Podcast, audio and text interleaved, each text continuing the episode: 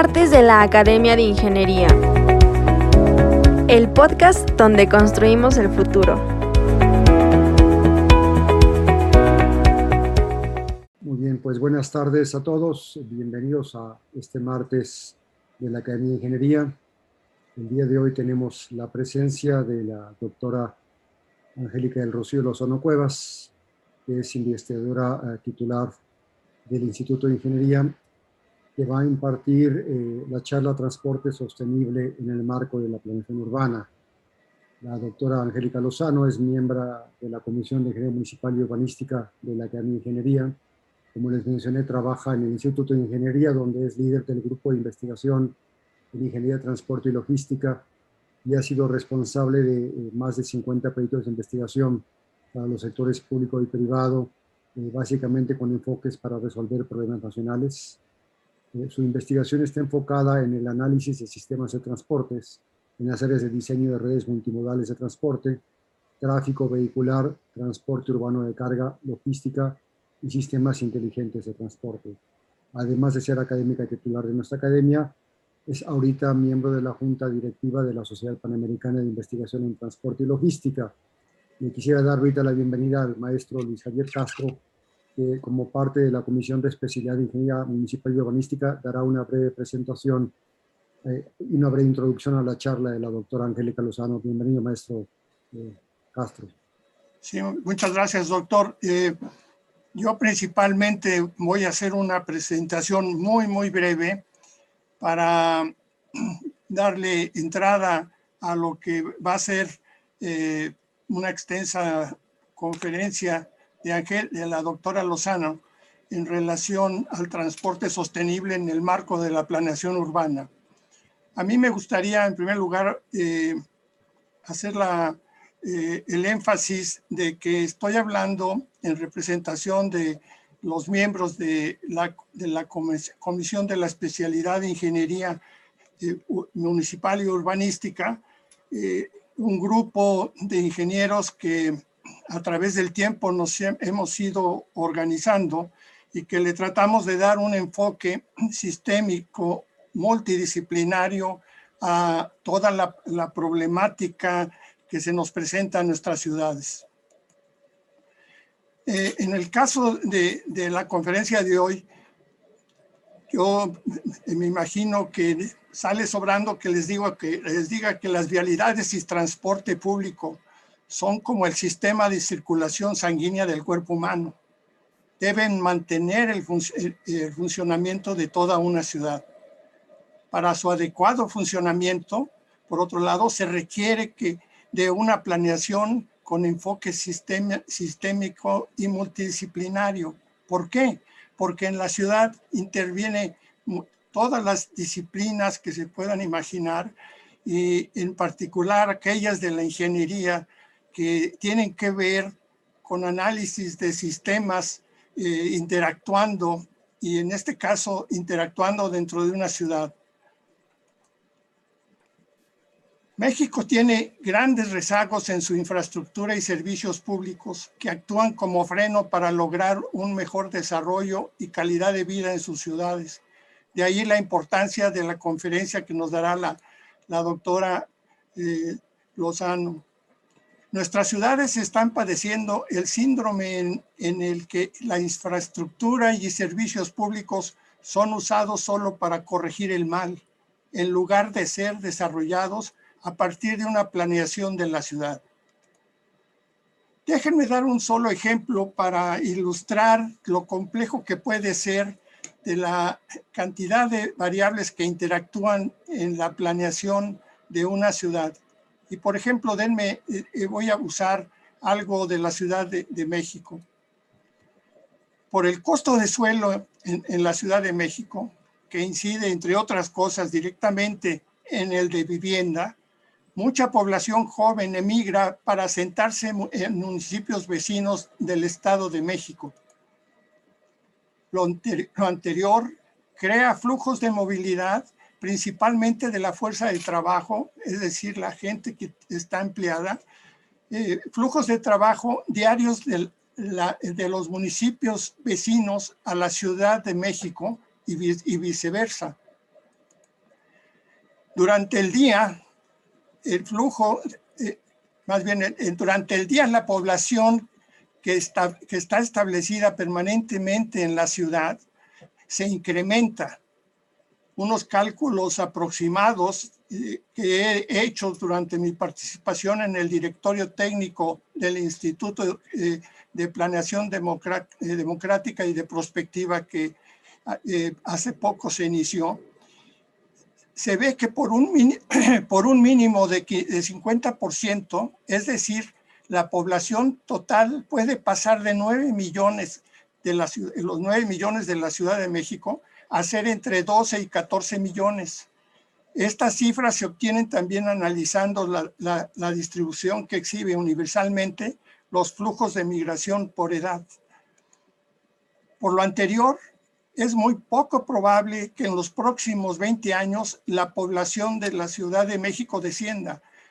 Todo lo contrario, va a seguir estableciendo cada día una mayor demanda de servicios públicos e infraestructura y se incrementará sustancialmente. Ahora, cabe mencionar que esta demanda, aquí es un ejemplo y eh, no llego al detalle de que esta demanda, desde luego, está distribuida uniformemente en el territorio de la Ciudad de, México, lo cual también eh, crea diferentes eh, dinámicas que ponen en un aprieto para tomar decisiones si no son analizadas adecuadamente. A continuación, la doctora Lozano nos presentará algunas ideas eh, bien estructuradas para lograr un transporte sostenible en nuestras ciudades. Muchas gracias. Gracias por la introducción y la presentación. Ahora yo les voy a compartir mi presentación. Un momento. Voy a compartir mi presentación. Espero que no haya problema.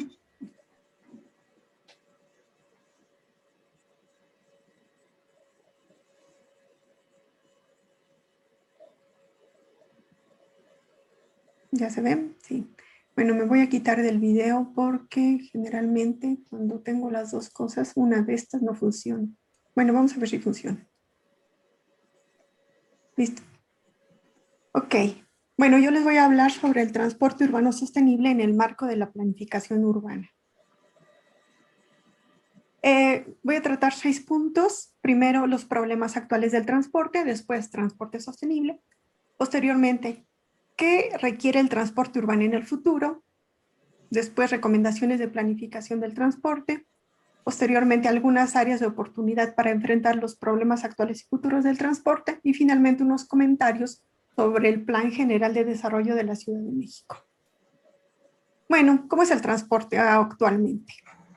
En transporte público, los vehículos tienen malas condiciones físico-mecánicas, altas emisiones, son inseguros, no son confortables, los conductores no están preparados para la conducción ni para el trato a los pasajeros.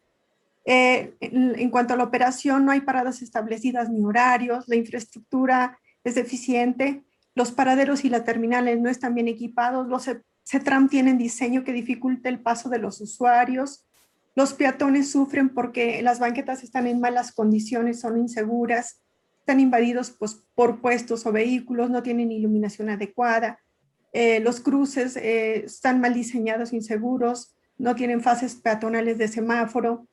Los ciclistas se enfrentan a que el diseño de las ciclopistas están, eh, son inseguras, llegan a la nada o no tienen conexión de acuerdo a la demanda. además, los ciclistas que circulan, circulan al lado de los camiones diésel respiran contaminantes muy dañinos no hay estacionamientos en nodos de intercambio para el transporte público y bicicletas. En cuanto a los motociclistas, los vehículos también tienen altas emisiones, no hay una reglamentación o si existe no se respeta y hay varios, muchos accidentes. Los taxis, algunos no están registrados, están en malas condiciones, algunas bases no están registradas, muchas están en lugares inadecuados, los conductores no están bien capacitados para el manejo ni para el trato de los usuarios, la vialidad, eh, bueno, está en mal estado. Con todo esto no quiero decir que todo esté así, sino que tenemos mucha parte de las zonas urbanas que están en esa situación. Entonces, la vialidad está en mal estado, la superficie de rodamiento, en las intersecciones tienen características geométricas inadecuadas, cuellos de botella, en los carriles hay puestos o vehículos estacionados en lugares prohibidos o hay obstáculos. Eh, no se incorporan elementos físicos y electrónicos que protejan a los usuarios en caso de accidente. Eso apenas comienza a hacerse en carreteras. En cuanto al señalamiento, está en mal estado, inadecuado, incompleto, fuera de norma. Los semáforos no coordinados, con fases inadecuadas para el paso de vehículos y peatones. Eh, no hay o no funcionan sistemas de control del tráfico de manera adecuada. Eh, hay dificultad para hacer cambio de modo en el transporte público. Eh, la planificación de los distribuidores viales y de las grandes obras de vialidad no considera aspectos ambientales, sociales y económicos. Eh, eh, muchas áreas urbanas carecen de libramientos, hay accidentes de tránsito, hay falta de auditorías de seguridad vial. En cuanto al transporte de carga, la vialidad ofrece obstáculos para el paso de camiones de carga troncal, no hay corredores con dimensiones adecuadas para los camiones grandes, eh, las bahías de carga y descarga no existen, ni siquiera en las zonas de mayor distribución de mercancías. Eh, no hay áreas ah, de, reserva para actividades logísticas para, que estén protegidas para el uso industrial y de actividades logísticas donde no se permitan usos de suelo compatibles. Los centros logísticos son muy limitados o no existen. Eh, sobre todo las microplataformas logísticas urbanas y centros logísticos de carga aérea, pero es en general. Eh, en cuanto a la regulación, falta esta para vehículos de distribución a domicilio, por ejemplo, las motociclistas y los ciclistas que son, han tenido un auge muy grande en esta pandemia. Las centrales de abasto funcionan con congestión y con una mínima utilización de la tecnología para las transacciones. Es decir, los sistemas de transporte ya operan a su máxima capacidad en algunos periodos del día. Los viajeros de áreas metropolitanas que pueden ir en autos, autobuses, camiones de cargo metro, sufren demoras cotidianamente. Los periodos picos son cada vez más largos. Hay accidentes, inclemencias del tiempo, marchas u otros incidentes que hacen que haya mayor congestión y demoras. Entonces, el sistema de transporte no, no responde al crecimiento de la población y de la economía. Y esto ocurre tanto a nivel urbano como a nivel país. Eh, de acuerdo al estudio Origen-Destino de la Zona Metropolitana del Valle de México 2017, tenemos que en un día típico, en tres semanas, se realizan 34.6 millones de viajes en la zona metropolitana del Valle de México, de los cuales 11.1 son viajes realizados solamente caminando, es decir, que no utilizan ningún vehículo, solo son viajes caminando. Del resto, 23.4 millones si utilizan algún otro, un tramo, al menos un tramo con algún vehículo. De esos, 15.6 millones son viajes realizados en transporte público, 7.3 millones son viajes en transporte privado y 0.72 millones en bicicleta. De los 15.6 millones de viajes en transporte público, aquí, tenemos una lámina donde se ve qué tipo de transporte es el más utilizado. Y, eh, el más utilizado con el 74%, es decir, 11.5 millones de viajes, donde tenemos segmentos que tienen el transporte público, que son microbuses o, peceros o, o combis, es transporte público concesionado, el cual tiene una pésima calidad y es inseguro. Le sigue el metro con 29% y muy atrás se quedan todos los demás. Entonces, lo que estamos teniendo es, es este transporte de, de muy mala calidad. Además, bueno, tenemos 7.3 millones de viajes que son en transporte privado, por lo cual no parece eh, muy eficiente.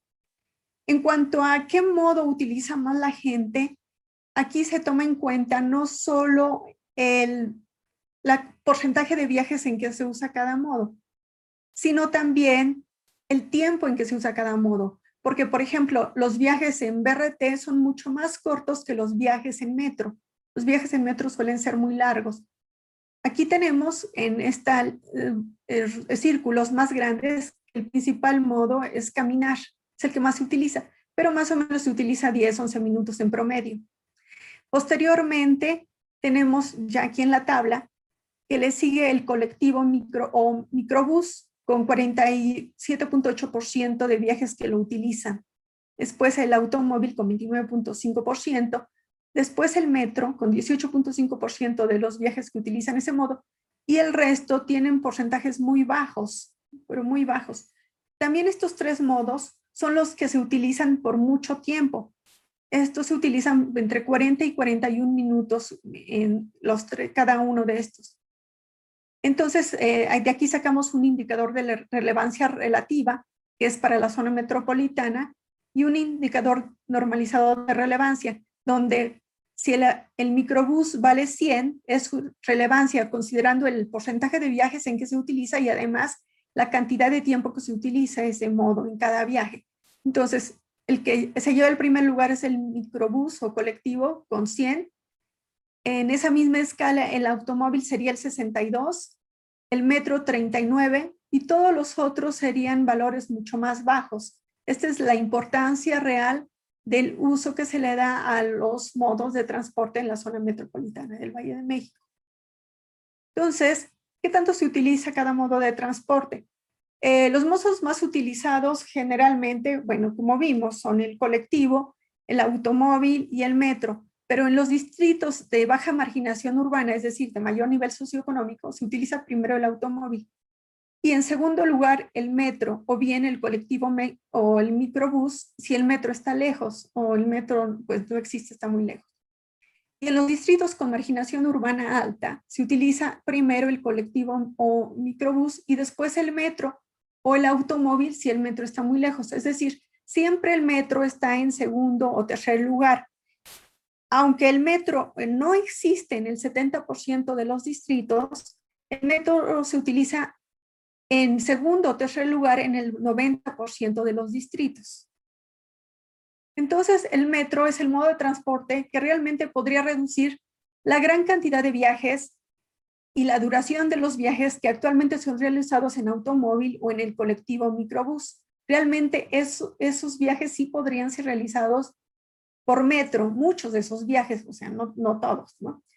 Por lo tanto, se debería de invertir en metro, en tren ligero o en tranvía, en trenes. Se debería extender la red del metro, invertir en vehículos, invertir en infraestructura de metro o similares. Bueno, pero tenemos, eh, tenemos eso que surgió de la encuesta origen-destino. Pero ¿cuál es la situación, aparte de lo que ya mencionamos, en cómo está la eh, infraestructura y los servicios de transportes? Pues tenemos un, sistema de transporte público deficiente que incentiva el uso de los autos. Además, hay una desvinculación entre la planificación del transporte y la del desarrollo urbano, lo que genera crecimiento urbano desordenado, falta de ordenamiento territorial bueno, e incremento del costo del suelo. Entonces, pues hay viajes más largos porque la gente tiene que ir a vivir a la periferia.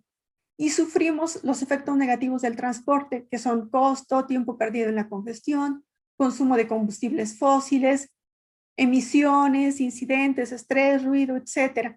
Y eso repercute en la calidad de vida de los habitantes y también en la competitividad logística de la ciudad.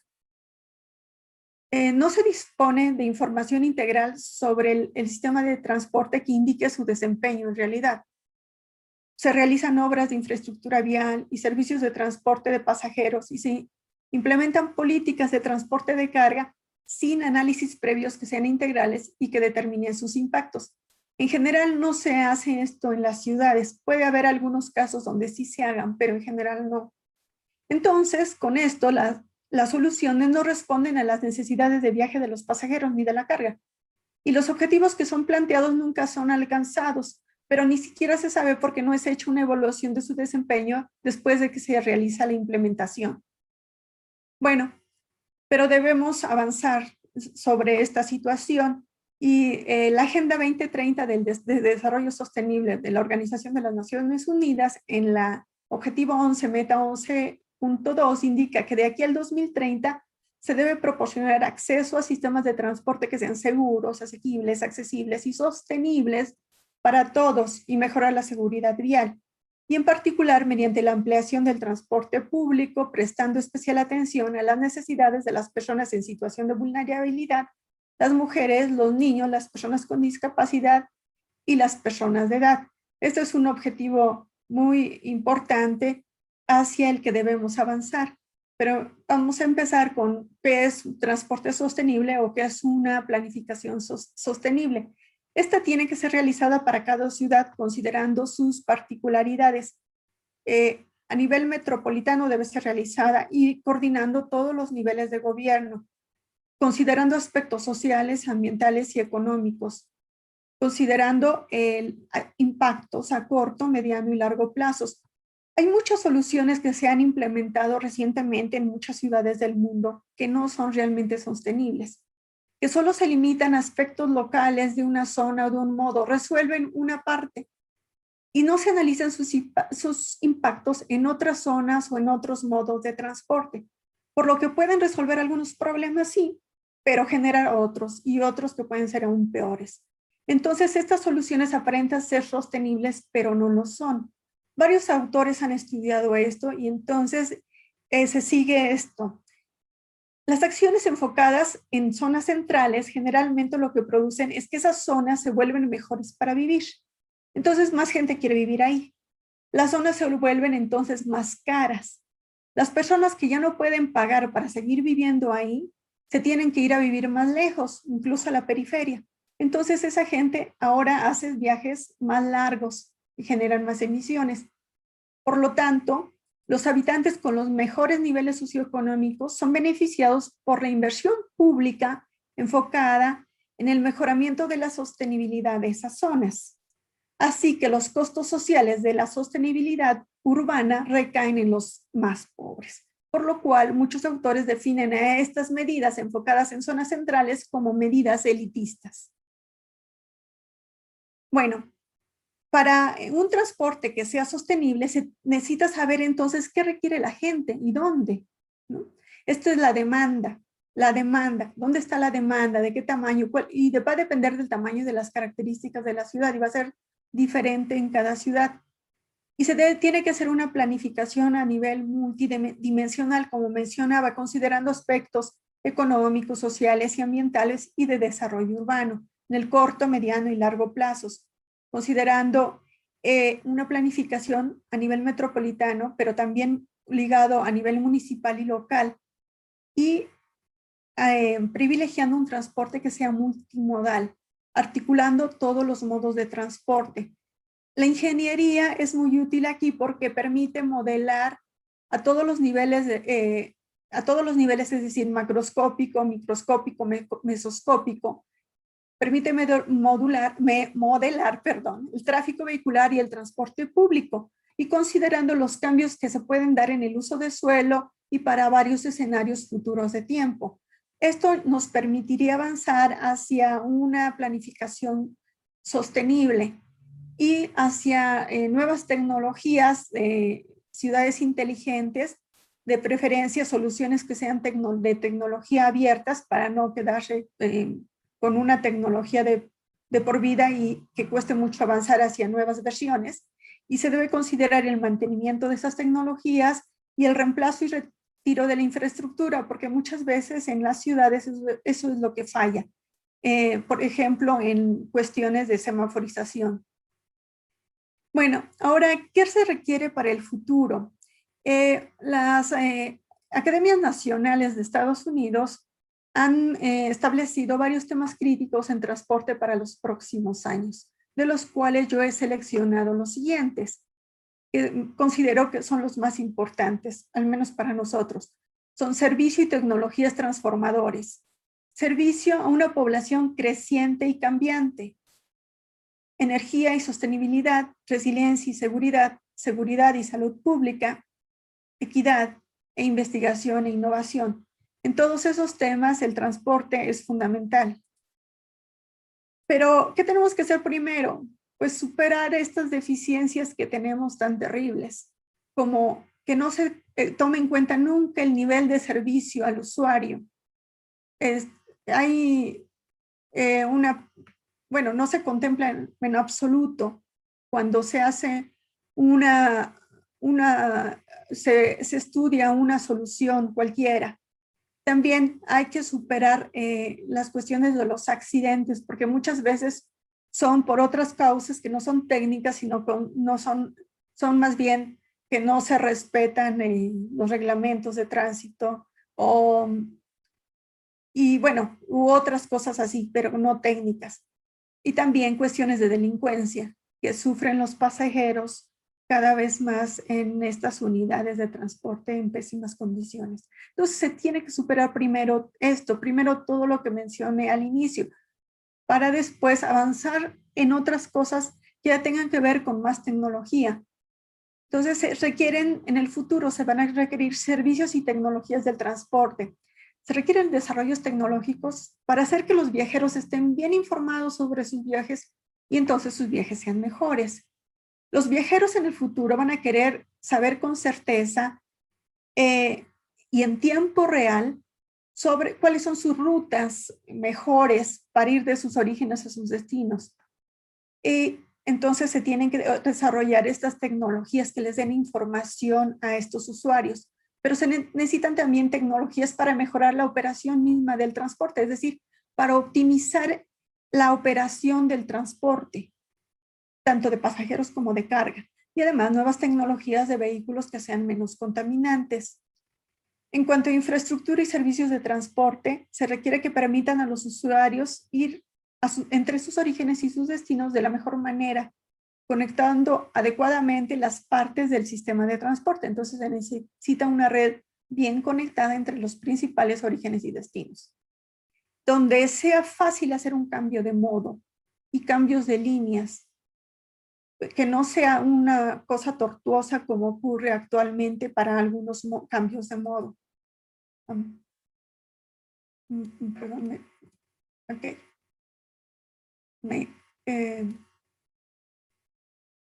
¿Qué más se requiere? Gestión de la infraestructura del transporte. Eh, se requieren incentivos, por ejemplo, por uso de vehículos de bajas emisiones y de la infraestructura en obras no pico.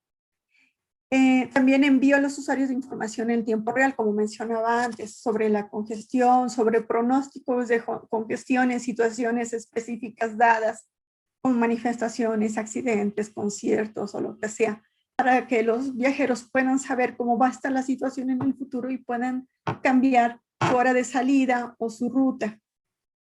También se requieren políticas que reduzcan la demanda, tanto en el número de viajes como en su duración. Por ejemplo, seguir fomentando el trabajo en, casa, trámites de internet y cambios en horarios de escuelas o de trabajos. Y es necesario accesibilidad para personas mayores o con discapacidad. Y aquí la tecnología también nos permite eh, tener una comunicación con ellos para brindarle un mejor servicio y que haya mejor accesibilidad al transporte. En cuanto a las infraestructura y políticas para el transporte de carga, se requiere que permitan que los camiones grandes de carga puedan circular por corredores adecuados a sus características físicas entre sus orígenes y sus destinos. Actualmente estos tienen que circular por corredores que son muy estrechos y entonces ocupan dos carriles en lugar de uno, lo cual sale peor se requiere eh, que se faciliten los cambios de modo de carga también mediante plataformas logísticas ubicadas en sitios eh, donde estén bien comunicados con la red vial principal y donde no haya conflictos con la mezcla de uso de suelo. Algunas recomendaciones ahora para la planificación son obtener información sobre la demanda como ya habíamos mencionado, tanto demanda de pasajeros como de carga. Vamos a tener distintos tipos de pasajeros con distintas necesidades que van a ser satisfechas mediante varios modos de transporte. tenemos que obtener información también sobre la oferta, no solo sobre la demanda, sino sobre la oferta. ¿Cómo está la infraestructura y los servicios de transporte actualmente? Y conocer el desempeño del sistema actual de transporte pero mediante una evaluación de indicadores sociales, ambientales o económicos. Actualmente poco se, se tiene de indicadores reales que nos indiquen el desempeño actual del sistema de transporte. También se tiene que hacer una planificación metropolitana conjunta del transporte y del desarrollo urbano para satisfacer, bueno, con esto se, se podrán satisfacer las necesidades de viaje de los usuarios y se tomarán en cuenta la reacción de los usuarios ante políticas o soluciones consideradas, porque generalmente no se toman en cuenta la reacción de los usuarios ante las políticas. Entonces las políticas pueden fallar.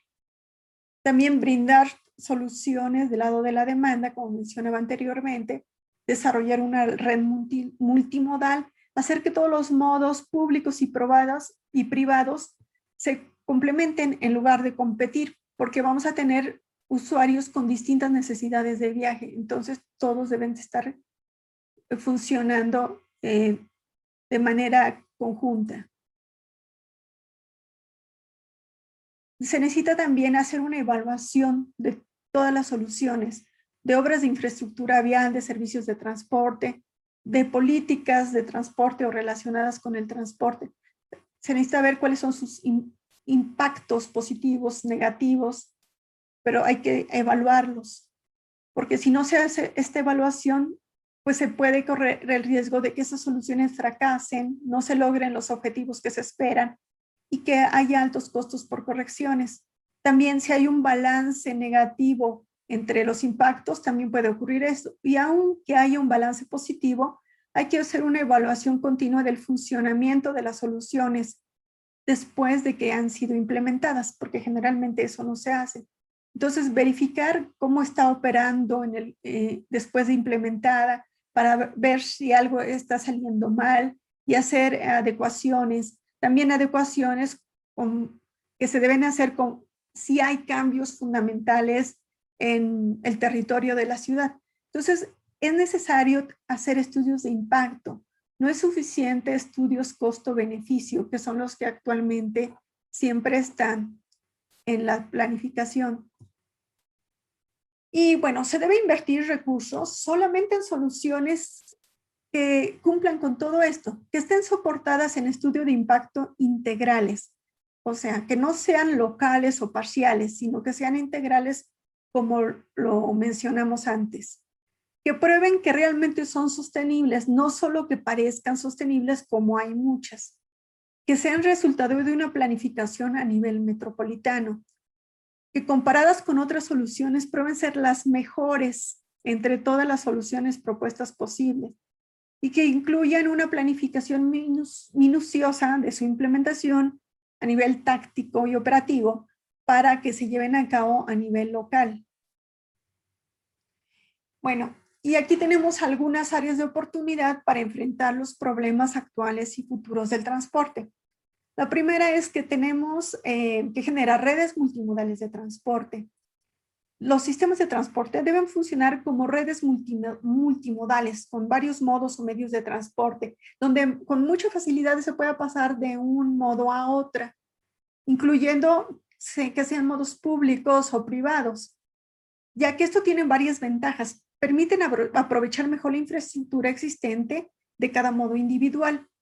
Fomentan los viajes que dejan el auto para usar un modo de transporte público u otro modo menos contaminante y además los usuarios tienen mayores y mejores opciones para transportarse. Las redes multimodales deben ser diseñadas respondiendo a la demanda, conectando los principales orígenes y destinos de los usuarios, tanto pasajeros como carga.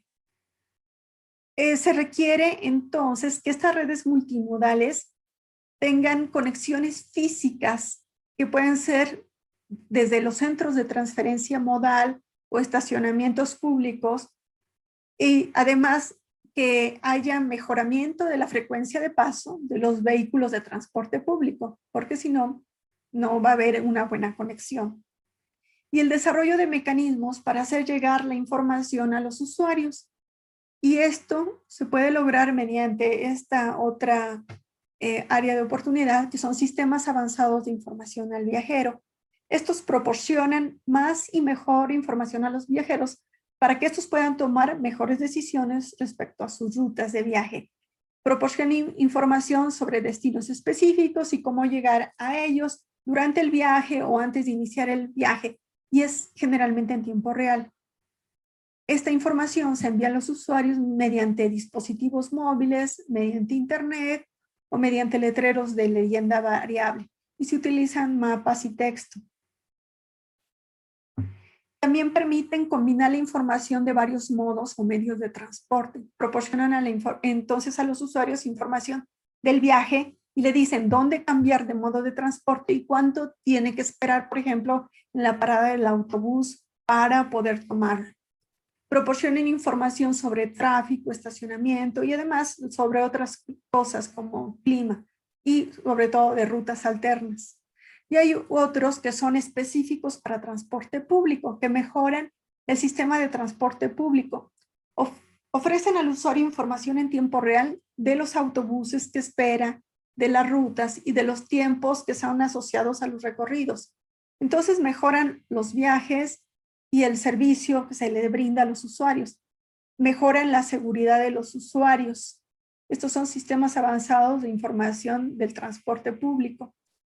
Estos sistemas también proporcionan información en tiempo real sobre los servicios de transporte público mediante también monitores que se ponen en las paradas o en los vehículos páginas web o dispositivos móviles donde les dicen cuántos minutos o segundos falta para que llegue el próximo autobús o el próximo tren. Hay otros sistemas que son sistemas adaptativos de control de tráfico que mejoran el flujo en la red y aseguran que se utilice de la mejor manera, reduciendo los problemas de tráfico, la contaminación del aire, los accidentes y el consumo de combustibles reducen el tiempo de recorrido, las paradas y las demoras del tráfico, del tráfico vehicular. Estos eh, reaccionan a las condiciones del tráfico en tiempo real. Generalmente tienen sensores en las intersecciones. Los sensores identifican cuál es el número de vehículos que está pasando en cada entrada a la intersección y eh, también el tamaño de las colas. Se envían la información a los eh, controles que están en las intersecciones, que se comunican con otras intersecciones vecinas y también se comunican con el centro de control y regresan información de, por ejemplo, los tiempos de verde en, o los tiempos de ciclo de los semáforos para que la demanda pueda fluir de una mejor manera y proporcionen información a los conductores en tiempo real o casi real y también informa, manda la información al centro de control que también puede servir para la planificación. Estos sistemas también mandan la información mediante letreros de la, variable, dispositivos móviles e internet. Hay además otros sistemas que se, que se añaden, otros dispositivos que se añaden a estos sistemas, que son unas cámaras con eh, algoritmos para detección de accidentes e incidentes.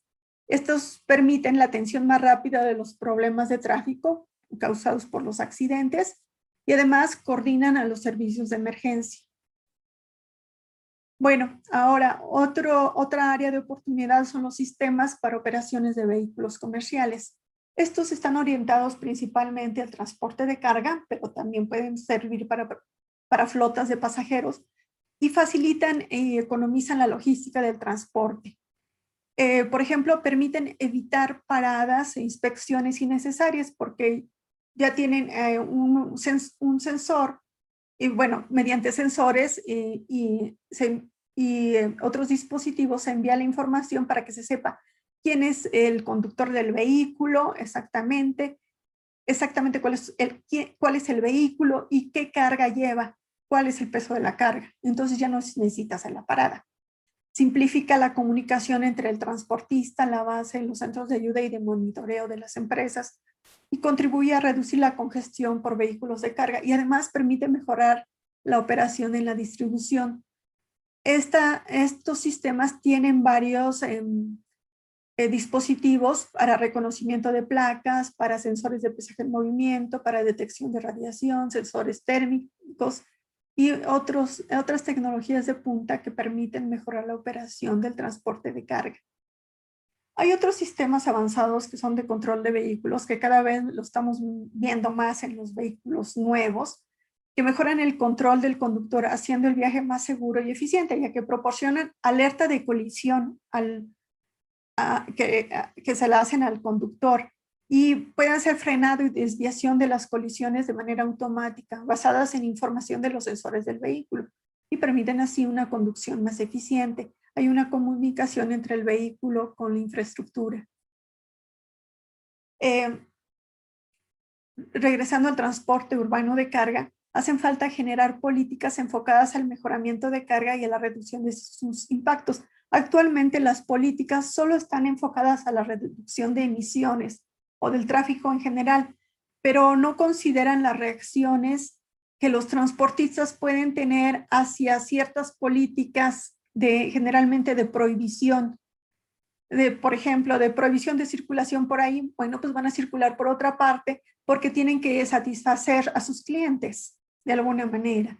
Y no hay otra manera, ¿no? Por ejemplo, en, en, eh, si se prohíbe que circular en auto, bueno, la gente puede usar otro modo de transporte, pero si se prohíben los camiones, no hay otro modo de transporte donde puedan ir esas grandes cantidades de mercancías. Entonces, esas políticas a veces en lugar de eh, mejorar, empeoran tanto las emisiones y también pueden incrementar los, costos logísticos. Eh, se necesitan modelos para conocer el impacto del transporte de carga sobre el tráfico y las emisiones que tomen en cuenta las reacciones de los actores involucrados. O sea, ¿qué pasa si, si cierto número de camiones pues se va por otra ruta más larga, pero a lo mejor es peor porque genera más emisiones y más inconveniencia para la gente que vive ahí. Y pues deben de tomar en cuenta además la demanda de viajes de vehículos de carga, lo que es, es fundamental. En cuanto a la distribución de mercancías, hace falta hacer un mejoramiento, ordenamiento de las operaciones de, la, de distribución o recolección de mercancías. Esto es mediante un conjunto de microplataformas logísticas urbanas ubicadas en lugares específicos, eh, en la periferia eh, no en la periferia urbana, sino en la periferia de las zonas donde hay más eh, operaciones de distribución de mercancías, un sistema de bahías también para operaciones de carga y descarga para que los camiones no tengan que descargar en segunda fila, en un mejoramiento de las operaciones de transporte con el uso de nuevas tecnologías y procedimientos como mencionaba antes, que se, puede optimizar la operación de los camiones de carga y además utilizar vehículos que sean más eficientes.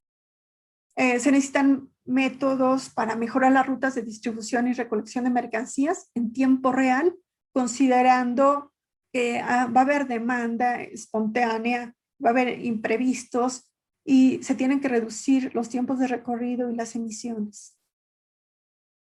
Eh, otra área de oportunidad es la seguridad en el transporte. Eh, se deben desarrollar sistemas para obtener información en tiempo real sobre incidentes, accidentes, pero con los parámetros que permitan identificar sus causas y su ubicación precisa, eh, de lo cual actualmente se, carece. hay que mejorar la modelación en cuanto a la velocidad, el papel de la velocidad en los incidentes o accidentes. Investigar sobre el análisis de riesgo y confiabilidad de los sistemas de transporte, incluir también en los modelos los factores actuales como el manejo con fatiga, los distractores por el uso de celulares, los conductores mayores o el uso del alcohol y drogas, y además desarrollar sistemas inteligentes que auxilien al conductor para la prevención de accidentes, tanto en el auto o en el vehículo como en la infraestructura o en la vialidad. Oh, ya llegó el gas, ya ven. Oye. Bueno, en cuanto a vehículos, se tiene que mejorar eh, pues los vehículos, principalmente los avanzar en metro, tren ligero, tranvía. Es decir, en vehículos que utilizan la red eléctrica, que son los mejores porque al menos no generan emisiones locales, no tienen ruido. Y eh, realmente eso es transporte masivo y los vehículos y la infraestructura de estos sistemas pueden durar varias decenas de años. Bueno, y también en otros vehículos, por ejemplo en autobuses o eh, autos que sean eléctricos, pero con electricidad generada por fuentes renovables, si no, pues no tiene chiste. Y eh, pues cada vez va a haber más vehículos autónomos. Bueno, y finalmente, algunos comentarios sobre el Plan General de Desarrollo de la Ciudad de México. Bueno, eh, tiene al inicio una visión 2040, eh, donde se espera que la movilidad en la ciudad sea integrada, incluyente, segura y limpia. Y hay aspectos buenos que considera como eh, dar servicio a la periferia, considerar una planificación metropolitana y tomar en cuenta las mujeres, personas mayores y personas con discapacidad.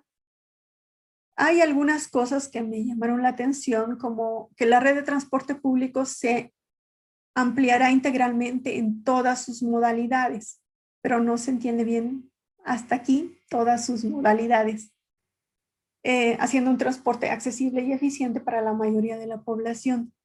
Otra parte eh, que me llamó la atención son las vías públicas se reordenarán para privilegiar los espacios espacios peatonales, el transporte público de superficie y las ciclovías, porque esto suena a proyectos locales de los que mencioné que no son realmente sustentables. Entonces hay que ver si son proyectos locales o son proyectos metropolitanos o regionales, donde se ve el impacto de estos a nivel metropolitano. Y bueno, y que se incorporan nuevas tecnologías y métodos de control de tránsito y ocupación para reducir el tráfico vehicular, lo cual es fundamental porque ha habido mucho, mucho tiempo sin inversiones y las pocas inversiones que se han hecho han sido sin hacer un análisis, una planificación previa, por lo cual, aunque las tecnologías se han adquirido, los resultados no han sido los que se esperaban, han, digamos, fracasado. Otro punto importante en esta visión 2040 es que cuatro quintas partes de los viajes se harán en modos sustentables. Eh, pero en realidad no se puede decir que un modo sea sustentable o no, sino las soluciones son las que pueden ser sustentables. Un modo puede ser no sustentable, aunque se diga que es sustentable. No todas las soluciones con un modo pueden ser sustentables. Entonces, se tiene que analizar si esas soluciones con los modos que se consideran van a ser sustentables o no sustentables. Bueno, después hay un diagnóstico en el que pues, estoy de acuerdo, que considera un transporte público deficiente, inseguro, sobre todo el transporte público concesionado, y donde se carece de una coordinación adecuada con políticas y programas de ocupación territorial y de uso de suelo, que es lo que había mencionado antes. Entonces, bueno, este es un diagnóstico adecuado. Posteriormente dice que como pues la mancha urbana ha crecido, se ha extendido, eso desincentiva la caminata y el uso de bicicleta, pero en realidad no la desincentiva, sino que los viajes, como vimos, son muy largos en la zona metropolitana y el Valle de México. Fácilmente son de dos o tres horas. Entonces, la caminata, la caminata y el uso de bicicletas se usan para recorridos cortos de 10 minutos. Y bueno, también indica que se carece de un sistema robusto de gestión y control del tráfico vehicular. Como ya mencionamos, para los semáforos no existe un adecuado control del tráfico y tampoco hay una red que integre coordine y opere los sistemas de transporte público. Bueno, el, eje 4 es el que se dedica a, o que tiene que ver con transporte, pero se llama ciudad con equilibrio y ordenamiento territorial. En el diagnóstico y en la parte de, transporte, pues se vuelve a decir eh, de esta fragmentación institucional y de los sistemas de movilidad, de la inequidad en los servicios de transporte, de la movilidad urbana altamente eficiente, caracterizada por largos tiempos de viaje, altos niveles de congestión y baja calidad de servicio. Aquí me da gusto que al menos ya dicen esta parte de baja calidad de servicio que no se tomaba en cuenta. Y ah, bueno, y hay precarias condiciones de los centros de intercambio modal. Bueno, y con el, eje 4 viene el objetivo estratégico 22, que ya es movilidad integrada, incluyente y segura. Y en la meta 1, es eh, la ciudad cuenta con un sistema de transporte entendido como una gran red compuesta por distintos modos que interactúan de manera complementaria. Esta red de transporte privilegia la caminata, el uso de bicicleta y el transporte público de bajas emisiones. Entonces, el transporte público de bajas emisiones, yo entendería que no son los microbuses, que cuenta con una integración física, operacional y tarifaria. Y algunos indicadores, dice, la Ciudad de México mantiene o aumenta participación de modos sustentables. y aquí ya no pone transporte público de bajas emisiones, sino transporte público en general, bicicleta y caminata. Entonces, realmente estos no son modos sustentables, sino la manera en que se van a dar las soluciones son lo que puede ser sustentable. Actualmente estos modos son usados, aquí dice por el 77% de los viajes, pero yo hice otro cálculo y, daba casi el 79%, y la meta es llegar al 80% en transporte público, bicicleta o a pie. Pues esto va a ser muy fácil llegar porque este transporte público, como se maneja aquí, ya se le quitó lo de, eh, lo de bajas emisiones, pues ya puede ser el transporte en microbuses. Entonces ahí hay un problema. Un, bueno, Siguiendo con otro de los indicadores, es eh, un aumento en los kilómetros de carril exclusivo preferencial para transporte público hasta llegar a mil kilómetros. Y en esta parte eh, es bueno que se piense en aumentar aquí en 109 kilómetros las vías férreas, metro, tren ligero, tren suburbano y tranvías. ¿eh? Y bueno, además 650 kilómetros de corredores de transporte terrestre. No sé por qué estos valores, y ocho líneas del cable bus. Bueno, eso es lo que dice. Aunque aquí eh, me dio mucho gusto ver lo del metro, en lo que sigue se desaparece. Bueno, aquí continuando con la meta 22, el, se, en, la, meta 22, del objetivo 22 de la la meta 22, movilidad incluyente, es aumento de la accesibilidad de destinos de viaje con especial énfasis en atender necesidades de sectores más vulnerables, particularmente aquellos que viven en las periferias. Pero los indicadores, hay un indicador que dice, se alcanzará la paridad de género en el personal de estructura de la CEMOVI, los organismos de sistema integrado del transporte público. Aquí yo esperaba que dijera algo para dar más, eh, o para pues, mejorar la accesibilidad de, estas personas vulnerables o reducir el acoso que se tiene hacia las mujeres en el transporte público, pero no está acá, sino está acá. Y esta meta se refiere a los accidentes. Entonces hay algo, bueno, ahí que ojalá le pudieran cambiar. Em, esta meta 3 es, movilidad segura y es eh, para una reducción de 77, del 70% de las víctimas fatales de accidentes de tránsito. Después tenemos el objetivo 23, que es movilidad limpia baja en carbono. Y la meta 1 se refiere al transporte que se reducen las emisiones de gases de efecto invernadero y 70% de contaminantes criterio. Aquí se espera reducir el 50% de los viajes de transporte público que se realizan en, modos, en modo eléctrico. Entonces, más bien se espera que el 50% de los viajes en transporte público sean con modo eléctrico pero para eso nos falta muchísimo, porque como vimos, los modos eléctricos son una mínima parte actualmente en la utilización. Entonces se tendría que cambiar profundamente.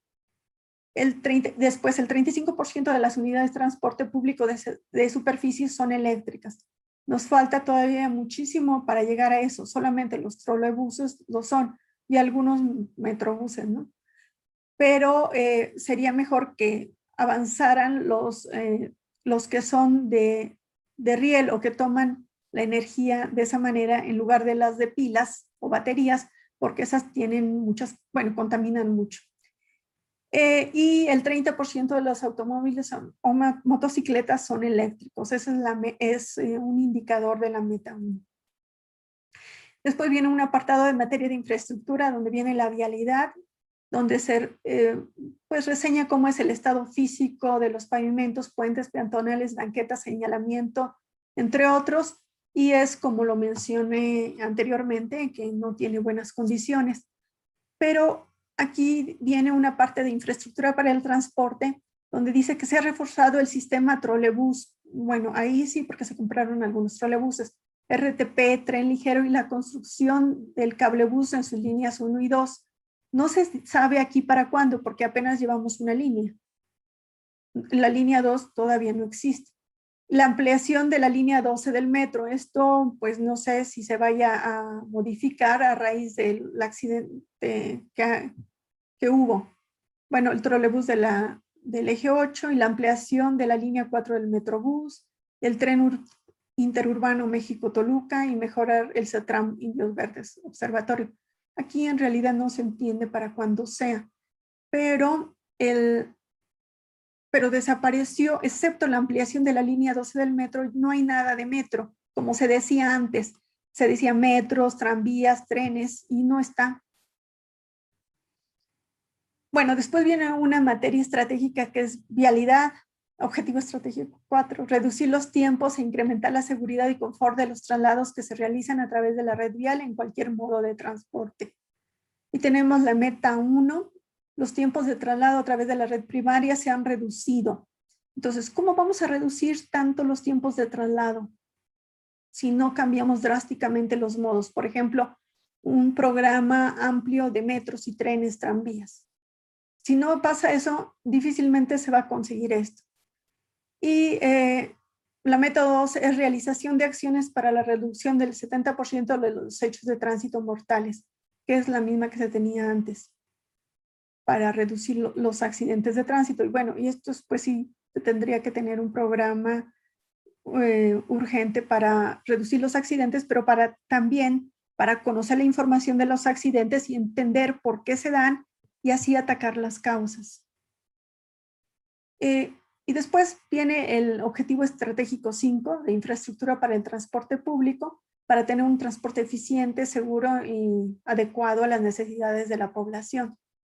La meta 1 es incrementar la red de corredores viales del transporte masivo de pasajeros, que son Metrobús, Cablebús y RTP, y de acuerdo a los programas establecidos de las autoridades competentes, y entonces aquí ya se desapareció el metro.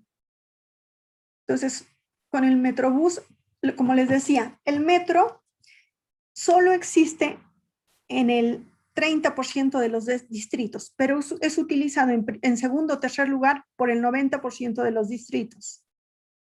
El BRT solo existe en el 33% de los distritos, es decir, casi igual que el metro, pero es utilizado solamente por el 33% de los distritos en, segundo o tercer lugar. Entonces hay una gran diferencia entre el valor del metro para la gente y el valor del BRT. Pero aquí ya nada más queda el BRT y el cable bus, que no es realmente un transporte masivo, los autobuses, y ya se quitó el metro. Bueno, la meta 2 es ordenar, integrar y expandir la red de autobuses por todo el territorio, em, donde existe una red confiable de autobuses operada por entes públicos y privados que prestan servicio de transporte con integración física, tarifaria, etc.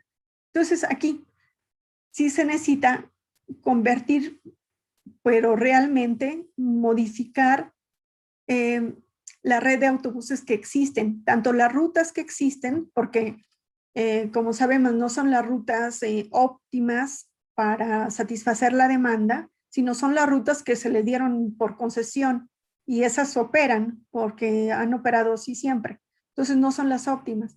Y además los autobuses pues tienen una pésima calidad que debería de ser mejorada y pues aquí se esperaría, como dijimos antes, que un treinta y tantos por ciento fueran autobuses eléctricos, pero tendrían que ser los microbuses.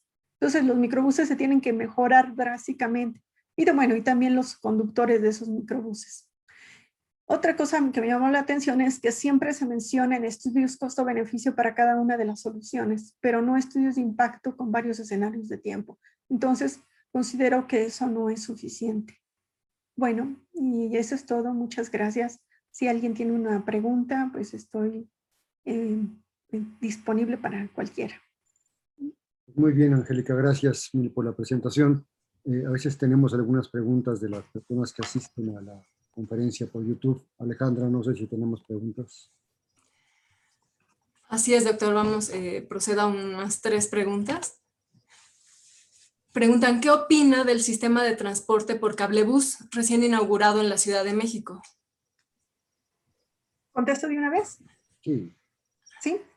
Ok. Bueno, y también, perdón, respecto a este mismo proyecto, si se, eh, considerando el difícil acceso a las zonas altas en el poniente de la ciudad, ¿estaría justificado proyectar más líneas de cablebús, además de la línea 1? Bueno, es generalmente... Em, no se, o no se había tenido la periferia. Entonces, o las zonas más alejadas donde vive la gente. Entonces el cablebús en realidad no va a resolver todos los problemas, pero es algo que se le da a la gente como para que se, se, empiece a atender por ahí, porque eh, en otras ciudades esto ha servido, por ejemplo, en Colombia estaba la guerrilla en, la, en, los cerros y lo que hicieron fue poner cablebús. Entonces el cablebús no iba solo. El cablebús es un modo de transporte que no es masivo. Sirve para transportar a algunas personas que vivan ahí, pero en realidad no es masivo para una zona muy grande. Pero esas personas están completamente desatendidas. Y entonces, junto al cablebús, van otras, eh, van eh, eh, bibliotecas públicas o escuelas de cierto tipo. Entonces, va programas sociales y entonces eso es lo que vuelve valioso al cable bus. Pero no es un transporte masivo que, que en la próxima encuesta vamos a ver, incluso, bueno, ya en la encuesta 2017 ya estaba el cablebús del Estado de México y su participación era minúscula, ni se pone, ¿no? Porque es muy poquito. Sin embargo, atiende esas, esos lugares que han sido desatendidos por mucho tiempo. Muy bien. Gracias, doctora. Eh, la siguiente pregunta eh, dice, en Ciudad de México, ¿por qué el proyecto del nuevo sistema de trolebús elevado en Iztapalapa no contempla más vagones? Pues eh, a mí me gustaría que ese proyecto no fuera de tren, de, más bien fuera de un metro o un tren, porque necesita mucho mayor capacidad. Hay mucha gente que vive en la periferia y que necesita el metro, no hay otra.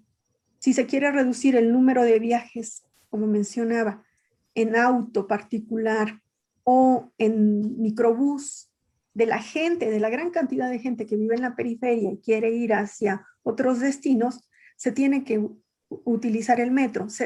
yo soy de la idea de que el metro es, la, es el modo de transporte que debe de, de priorizarse sobre todos los demás porque todas las ventajas que tiene.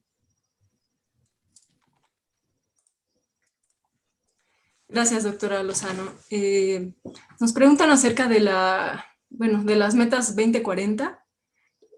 Si, si este plan considera cuánto cuesta la sostenibilidad o cuánto cuesta no hacer nada en sus proyectos.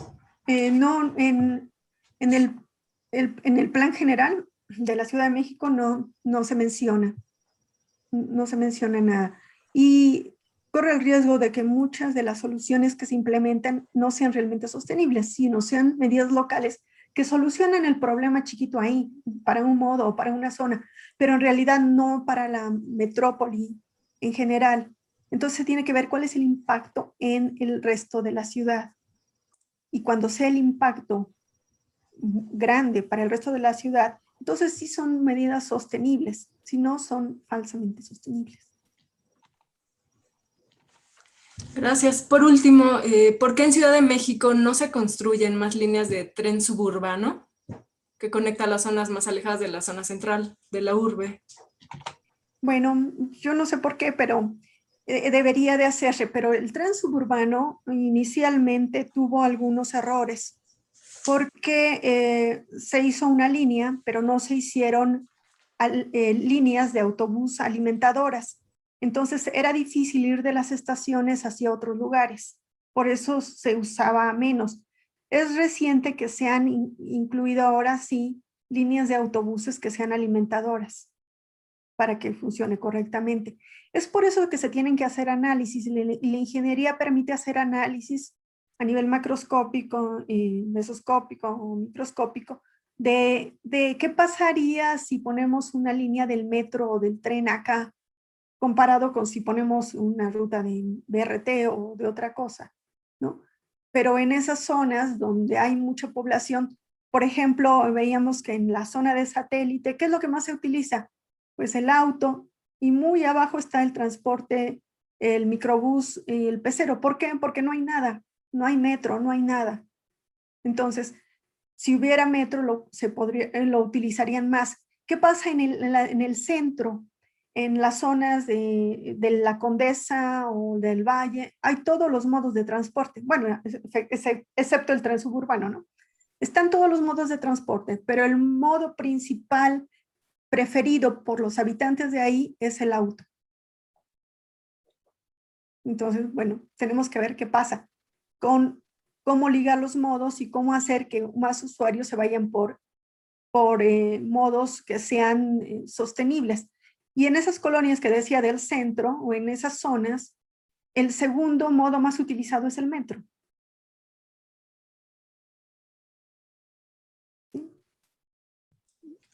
Bien, muchas gracias, doctora. Eh, pasamos, eh, doctor Álvarez, a, las participaciones de Zoom.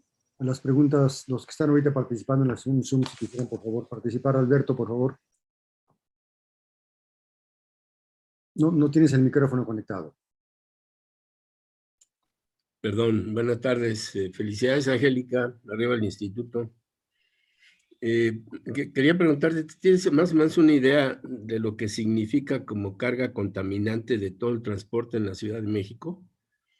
¿Es, es eh, el factor más importante de contaminación o lo son las industrias o cómo está en proporciones? Estamos haciendo justo un estudio ahora porque, bueno, con la pandemia nos da oportunidad de hacer estos estudios de que, al menos mm, ahora no, ¿no? Pero en los primeros meses de la pandemia dejaron de circular una gran cantidad de autos y eh, sí circularon todos los camiones de carga.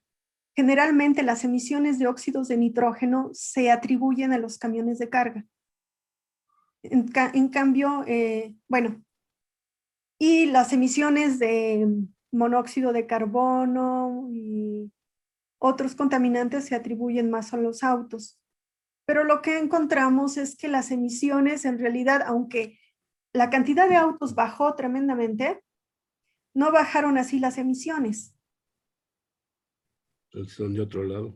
Ajá, entonces quiere decir que las emisiones vienen de otro lado. Incluso unos días del año pasado estábamos al borde de una contingencia ambiental por ozono y el ozono es generado pues, por precursores como compuestos orgánicos volátiles o óxidos de nitrógeno. Eh, bueno, y eso fue interesante. No encontramos una relación entre el incremento de las emisiones de óxidos de nitrógeno, que son los precursores del ozono, y los camiones de carga en esos periodos. Y bueno, y otras cosas interesantes que encontramos ahí. Bien. Gracias. Eh, Cecilia, por favor. El micrófono, Cecilia. Hola, ¿qué tal? Buenas tardes. Eh, una gran felicitación por la ponencia.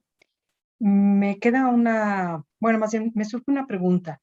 ¿Qué también estamos preparados o, no sé más bien si nos estamos preparando para una transición hacia autos eléctricos eh, personales, digamos, más eh, masiva, para que bueno, desde el punto de vista de las electrogasolineras, como o las estaciones de servicio de suministro eléctrico y todo eso, ¿qué tan bien nos estamos preparando en México, eh, específicamente en la Ciudad de México?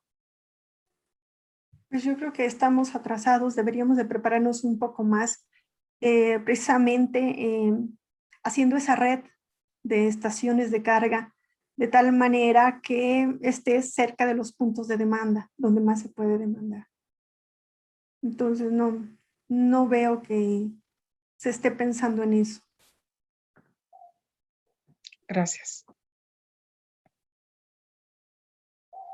Sí, eh, ¿quién quisiera continuar?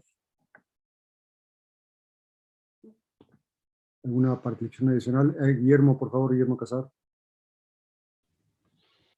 Bueno, primero que nada, eh, felicitarte. Eh, muy buena tu, tu, exposición y me da gusto, pues obviamente, pues escuchar este tipo de temáticas que de alguna manera, pues este, son interdisciplinarias. Bajo ese contexto, pues queda claro que, pues este, dentro de, de las soluciones que, pues muchas veces tratamos de, de buscar eh, bajo este contexto, pues sí, la temática es eh, metro, eh, obviamente eh, tren, ¿no? que son, digamos, en tierra los transportes más este, óptimos, ¿no? Este, junto con el barco. Entonces, esta, esta red que pues muchas veces en, en otros países este, se interconecta entre tren y, este, y, metro de las ciudades, ¿no? Como, como hemos visto tanto. Em, ¿Cómo ves ese futuro bajo el cumplimiento, obviamente, eh, al 2030, al 2050 de los objetivos de, del desarrollo sustentable eh, de Naciones Unidas? ¿Qué opinas? Bueno, el metro en las grandes ciudades es una muy buena solución para la sustentabilidad, pero eh, pues no hay inversiones en metro desde hace mucho tiempo y ahora como vimos en el, en el programa general eh, de la Ciudad de México, se desapareció. Entonces eso es muy triste estaba en una parte, pero ya cuando se fue, fueron viendo como los objetivos más específicos, ya no apareció el metro. Antes decían que había, eh, se esperaban 109 kilómetros de vías férreas. Espero que no estén considerando con eso el tren México-Toluca, ¿no? Porque no vale, ¿no? Entonces esperaría que fuera metro, tranvías o trenes ligeros y bueno, no se está avanzando hacia allá y es, mm, es una pena. Eh, Alberto, habías levantado la mano si no me equivoco. Gracias, Angélica. Sí, este, sobre estos estudios que hacen de origen y destino, eh, ¿cómo, los, ¿cómo los hacen? ¿Siguen siendo encuestas a personas? Sí, la última encuesta origen-destino fue en hogares. Bueno, fue de tres tipos, ¿no? Porque se hizo en hogares, fue Ah, es para saber qué hacen los habitantes. Eso se realizó en, en hogares y se va y se pregunta. Se divide la zona en distritos que son homogéneos en ciertas, eh, con ciertas características y posteriormente pues se hace una muestra representativa para obtener información de cada distrito. Se aplica un cuestionario y ya. Te lo comento eh, porque, perdón. En el futuro, bueno, esto es hasta ahora, ¿no? Eh, muchas de las encuestas se hicieron con tabletas, ya no en papel, ya fueron eh, de esa manera. Hay otras formas de hacer, eh, de conocer orígenes y destinos, ¿no? Por ejemplo, con los teléfonos celulares, ¿no? Con eso se puede saber de dónde a dónde. Pero hay unas cosas muy importantes que no se puede saber. Por ejemplo, va del punto 1 al punto 2, pero ¿a qué va? ¿Cuánto le costó? Eso no se puede saber con esas nuevas tecnologías. Por eso hay que completarlas. Sí se pueden utilizar, pero complementándolos con una encuesta pues en, tradicional. Sí, te, lo comentaba porque alguna vez, ya hace tiempo, eh, hacíamos una cosa muy simplificada, claro, entiendo que hay mucha más información que levantar, pero si metíamos en un sistema cartográfico el código postal donde vivía la persona y el código postal donde trabajaba, podías tener una, una traza ahí del movimiento expresado en líneas en la cartografía, que es de la, digamos, del público cautivo, el que, el que siempre se va a mover igual porque hay, hay otra gente que pues, se, se mueve caprichosamente durante los días, ¿no? Y, pero sí es la línea un poco buscar lo que hay en los sistemas de información para tener información indirecta ahora con tanta información que hay, ¿no? Sí, la idea es combinarlo. Y lo, lo que nosotros también proponemos es que aparte de, eso, de una encuesta origen-destino que se obtiene por cualquier medio o combinando varios medios, se puede eh, hacer un modelo integrando información adicional como foros vehiculares y tiempo de recorrido. Y entonces ya se puede estimar no solo de dónde a dónde va, sino por dónde se fue, cuánto se tardó, a qué velocidad.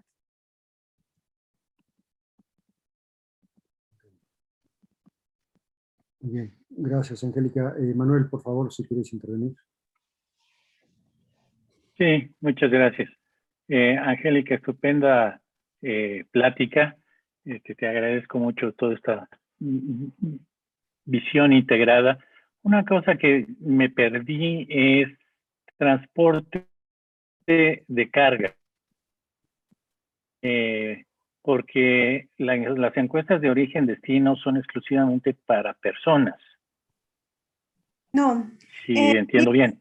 También se hizo, también se hizo en, el 2017 una encuesta para transporte de carga.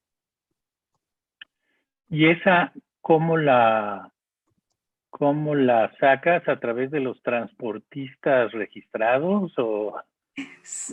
Bueno, eso fue una cosa bien difícil. Bien difícil, en, no técnicamente, bien difícil para organizar.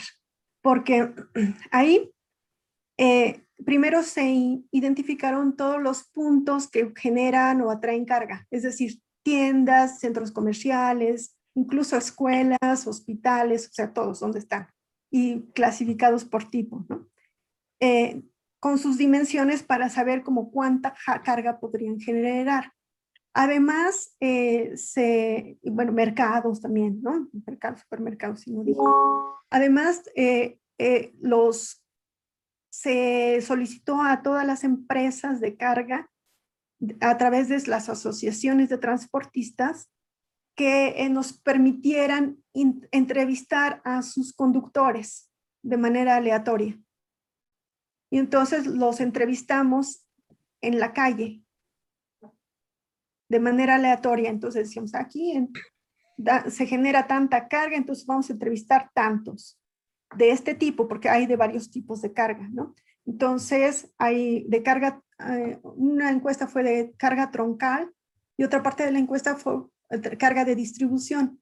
La carga troncal son las que realizan los vehículos grandes, los tráileres o esos camiones grandotes, que generalmente tienen un origen y pocos destinos. En cambio, los otros son vehículos pequeñitos que se dedican a la distribución y tienen uno, un origen y pueden recolectar y distribuir mercancías en muchos destinos. Eh, veintitantos en promedio nos dio, pero por ejemplo, fácilmente un vehículo de esos pequeños de mensajería puede distribuirle a 100 clientes en un día. Bien. Gracias. Gracias, Angélica. ¿Alguien más tuviera interés de participar? Eh, Oscar, por favor, y Leonardo después. No tienes el micrófono, Oscar.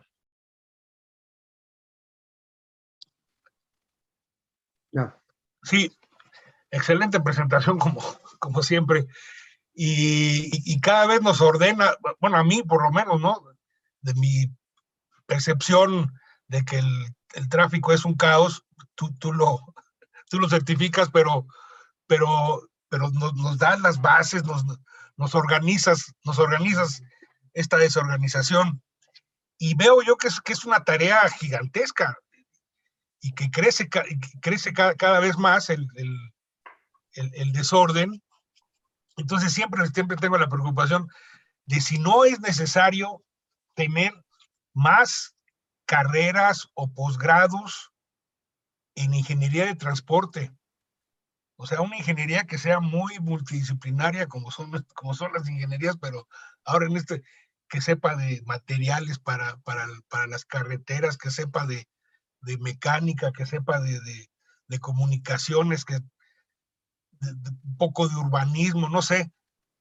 Pero si tú crees que, que, que no haría falta que todas las oficinas de, de, tránsito del país tuvieran a sus ingenieros de, de tráfico y que no se autorizaran obras que no estuvieran bien certificadas y que hubiera una encuesta. No sé si todo eso se hace para, para cualquier obviamente para cualquier tope no, ¿verdad? Pero no, no se hacen, digo, pero deben de hacerse. Pero cuando se abren entradas al periférico, se cierran, se hacen. ¿Qué, qué estudios hay detrás de eso? Y si hay mucha gente involucrada, o digamos siempre es para el DF, el Instituto de Ingeniería. ¿Tu opinión sobre si hace falta más gente o, pues o estamos bien? Sí, bueno, para empezar, el transporte es muy, muy importante, pero como no lo medimos, pues no nos damos cuenta. Si nosotros considerábamos eh, la calidad de vida, cuántas horas perdemos en la congestión y eso lo pusiéramos en pesos, sería enorme. Y entonces valdría para poner metros y trenes y todo lo que sea, porque todo, todo es mucho más barato de lo perdido que, que todos los, eh, los ciudadanos tenemos en, en, la congestión, en la calidad de vida y, y, en los costos de los productos, porque los productos son más caros, es precisamente por, por todos esos problemas en el transporte.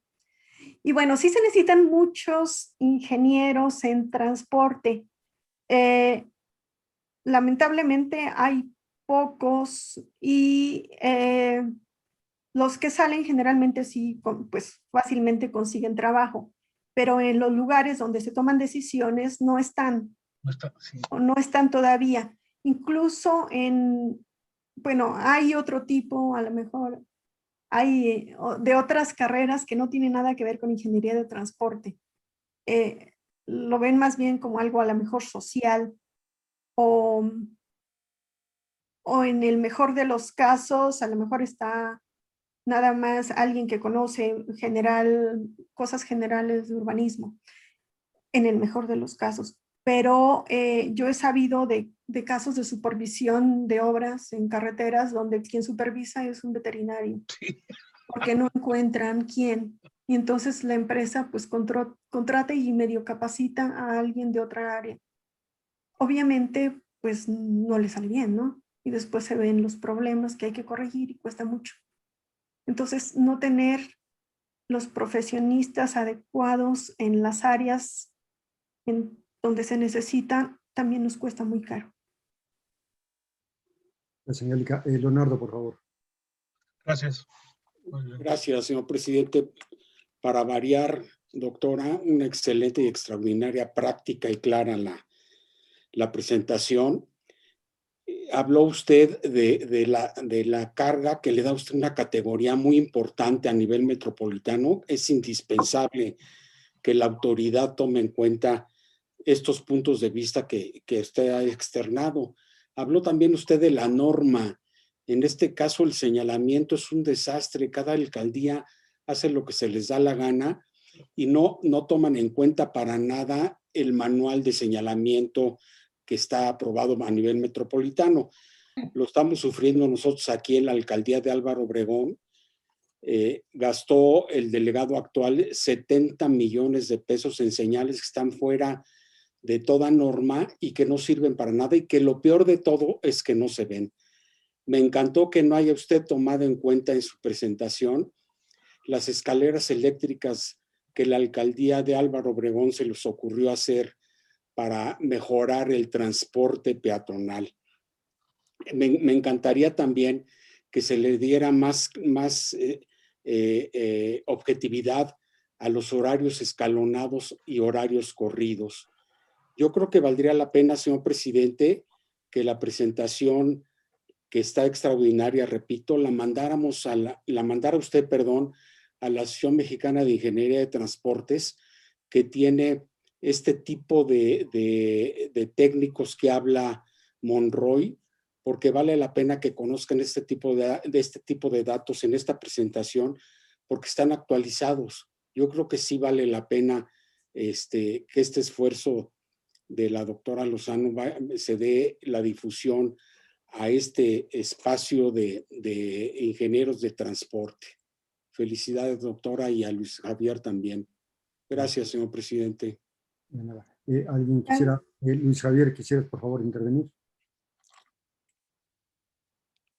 Sí, solo, me gustaría eh, ofrecer, ya que estoy participando en el Instituto de Planeación Democrática y Prospectiva, hacerle llegar al director esta presentación.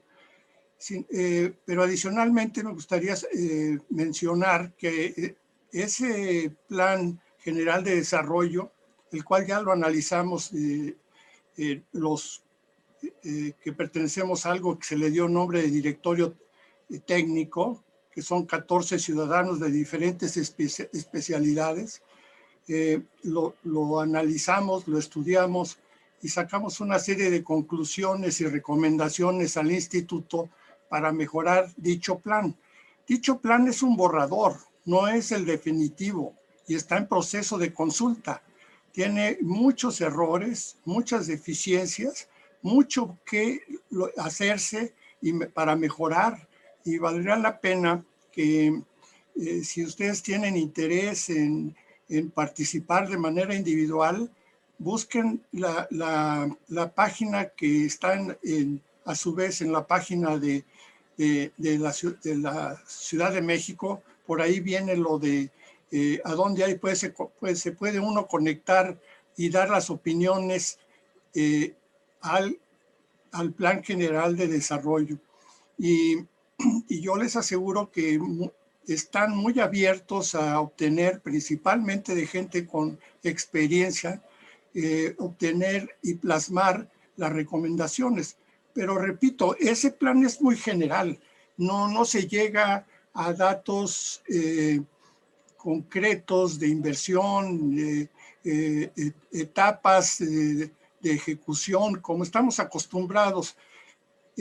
hay una serie de modificaciones en en el proceso de planeación de la Ciudad de México que se derivó de, la, de una serie de reuniones que se hicieron primero para hacer la constitución de la Ciudad de México y luego se propuso por una serie de gentes que varios de los que estamos ahora involucrados realmente hasta desconocemos, se propuso una, una nueva metodología de planeación eh, que tiene sus deficiencias. Por ejemplo, del Plan General de Desarrollo, que es yo lo he puesto, y abiertamente que es una carta a Santa Claus, que se quiere llegar a la ciudad de la esperanza eh, a través de buenas eh, eh, este, intenciones.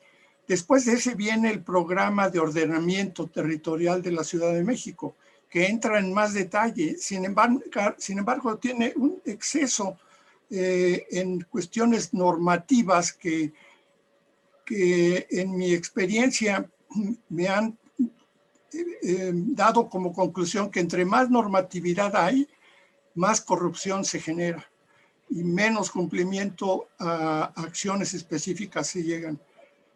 Yo eh, los exhorto a que participemos en las, diferentes formas que se están eh, llevando a cabo. Una podría ser a través de la Academia de Ingeniería, que este, propusieran que se les hicieran una presentación de ambos instrumentos que acabo de mencionar y que la academia emitiera su opinión. Eh, estoy completamente seguro que tendremos eh, como grupo colegiado muy buenas recomendaciones. Eh, y está, repito, está el proceso, el proceso de consulta, primero para el, este, esencialmente para el plan general de desarrollo, pero también para el programa de ordenamiento territorial. Gracias, Luis Javier. ¿Alguna, ¿Algún presente más interesado en hacer alguna intervención? Eh, yo tendría nada más un comentario rápido, Angélica. No sé si podrías comentar algo sobre cuestiones de financiamiento de tarifas en general. Porque da la intención, por ejemplo, da la impresión de que cosas como el metro, eh, dejarlo ausente explícitamente tiene que ver con con que no está pensado cómo se resuelve el problema de cómo pagarlo. Eh, no sé qué tengas de comentarios al respecto. Sí, se tendría que revisar eso. Es muy importante porque si no, pues no, no van a tener dinero. ¿no? Y los usuarios que no usan metro actualmente y que usan transporte público de mala calidad y se tienen que subir a varios microbuses para llegar a su destino, pagando en cada microbús, fácilmente podrían pagar por un servicio de metro. Claro, muy bien. Perfecto, bueno, pues eh, llegamos ya finalmente a la conclusión de la conferencia, pues que yo quiero agradecerte, Angélica, por la presentación, siempre es clara cuando presentas. Eh, le agradezco también a Luis. Gracias. Su introducción y su intervención.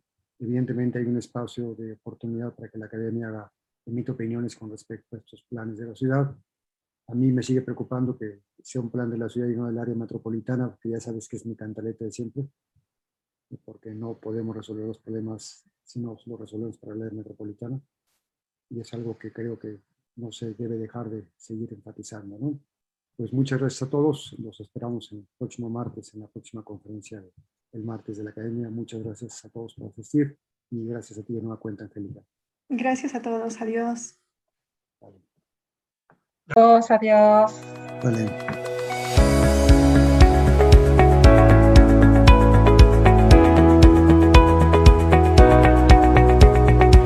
Puedes encontrar los martes de la Academia de Ingeniería en YouTube, Facebook, en nuestra página ai.org.mx